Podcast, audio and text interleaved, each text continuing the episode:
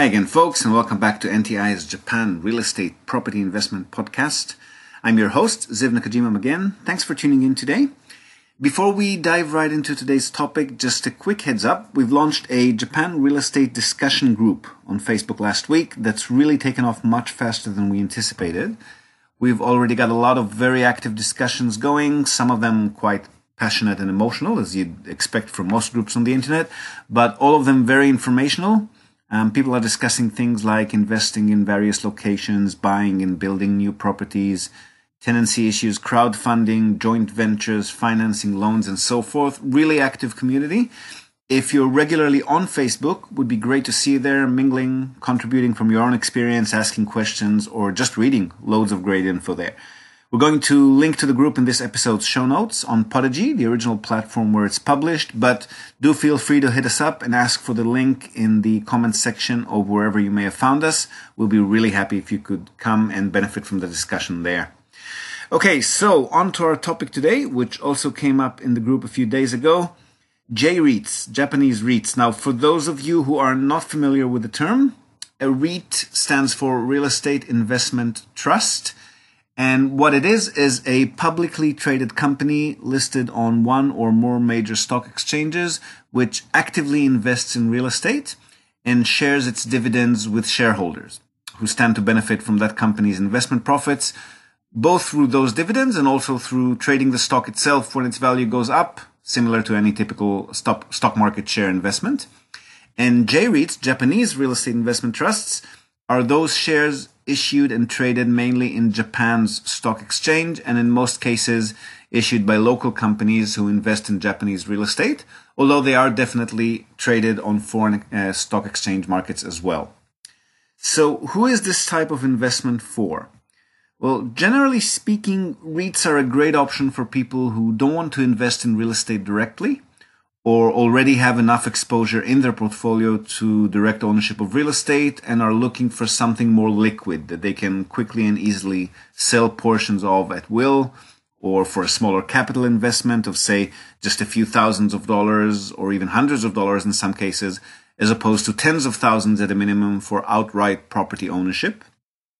But again, these investors still want to have exposure to certain real estate markets or market segments and of course, it's also ideal for investors who are comfortable and experienced in stocks and equity trading, but again, want to increase their portfolio exposure to any particular market.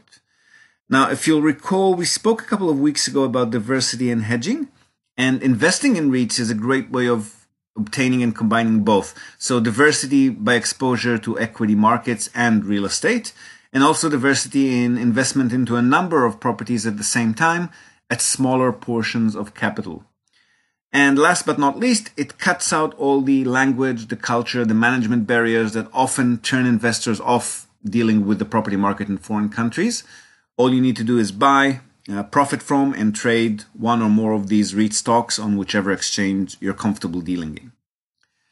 So Japan's REIT market, which was first launched back in 2001, holds more than 50 listed J REITs, which cover all property sectors. So you've got residential REITs, commercial REITs, logistics hotels, senior assisted living, and even more focused REITs such as retail and shopping center REITs, uh, infrastructure REITs, shared living or shared offices, etc. Many of them cover more than one segment and the entire country, while others operate in only one segment of the market or in specific locations or cities. So there's really a huge variety to choose from.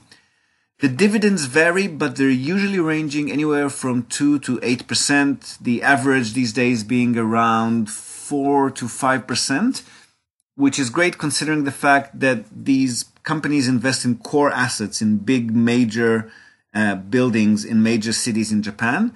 And these core assets are usually um, generating something like 3, 4, 4.5% on average.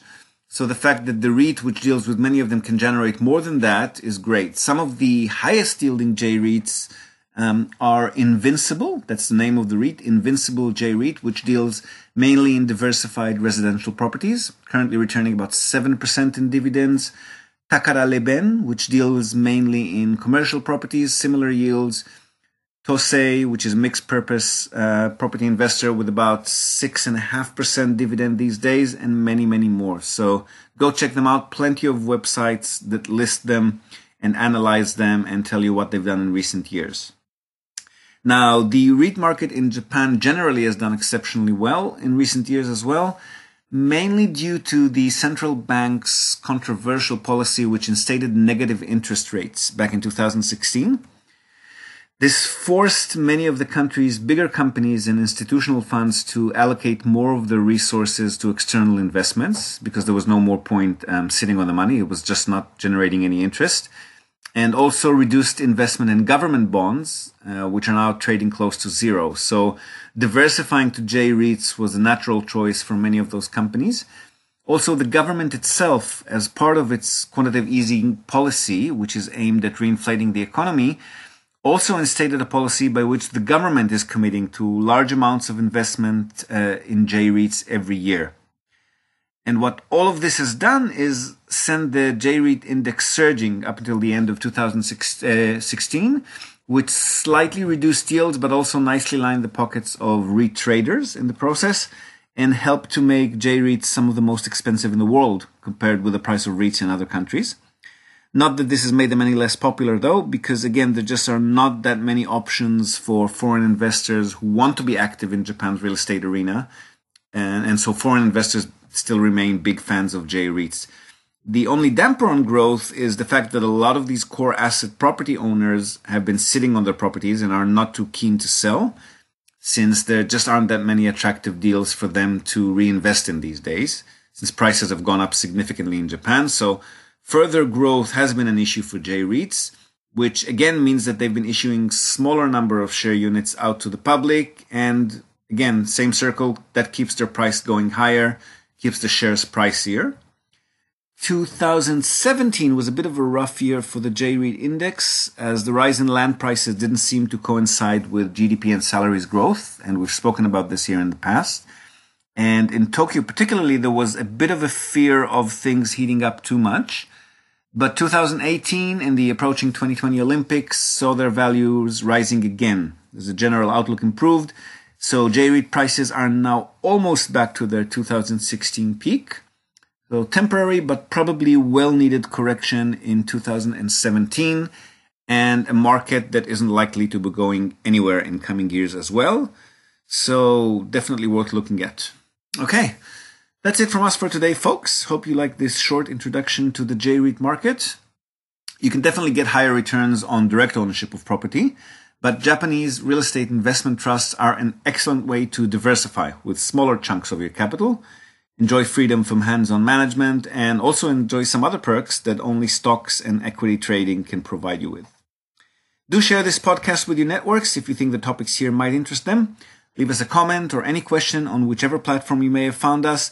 Do pop in and visit us in our Facebook group. And if you've got a minute, we'd really appreciate it if you could rate or even review us in the iTunes store or the podcast library.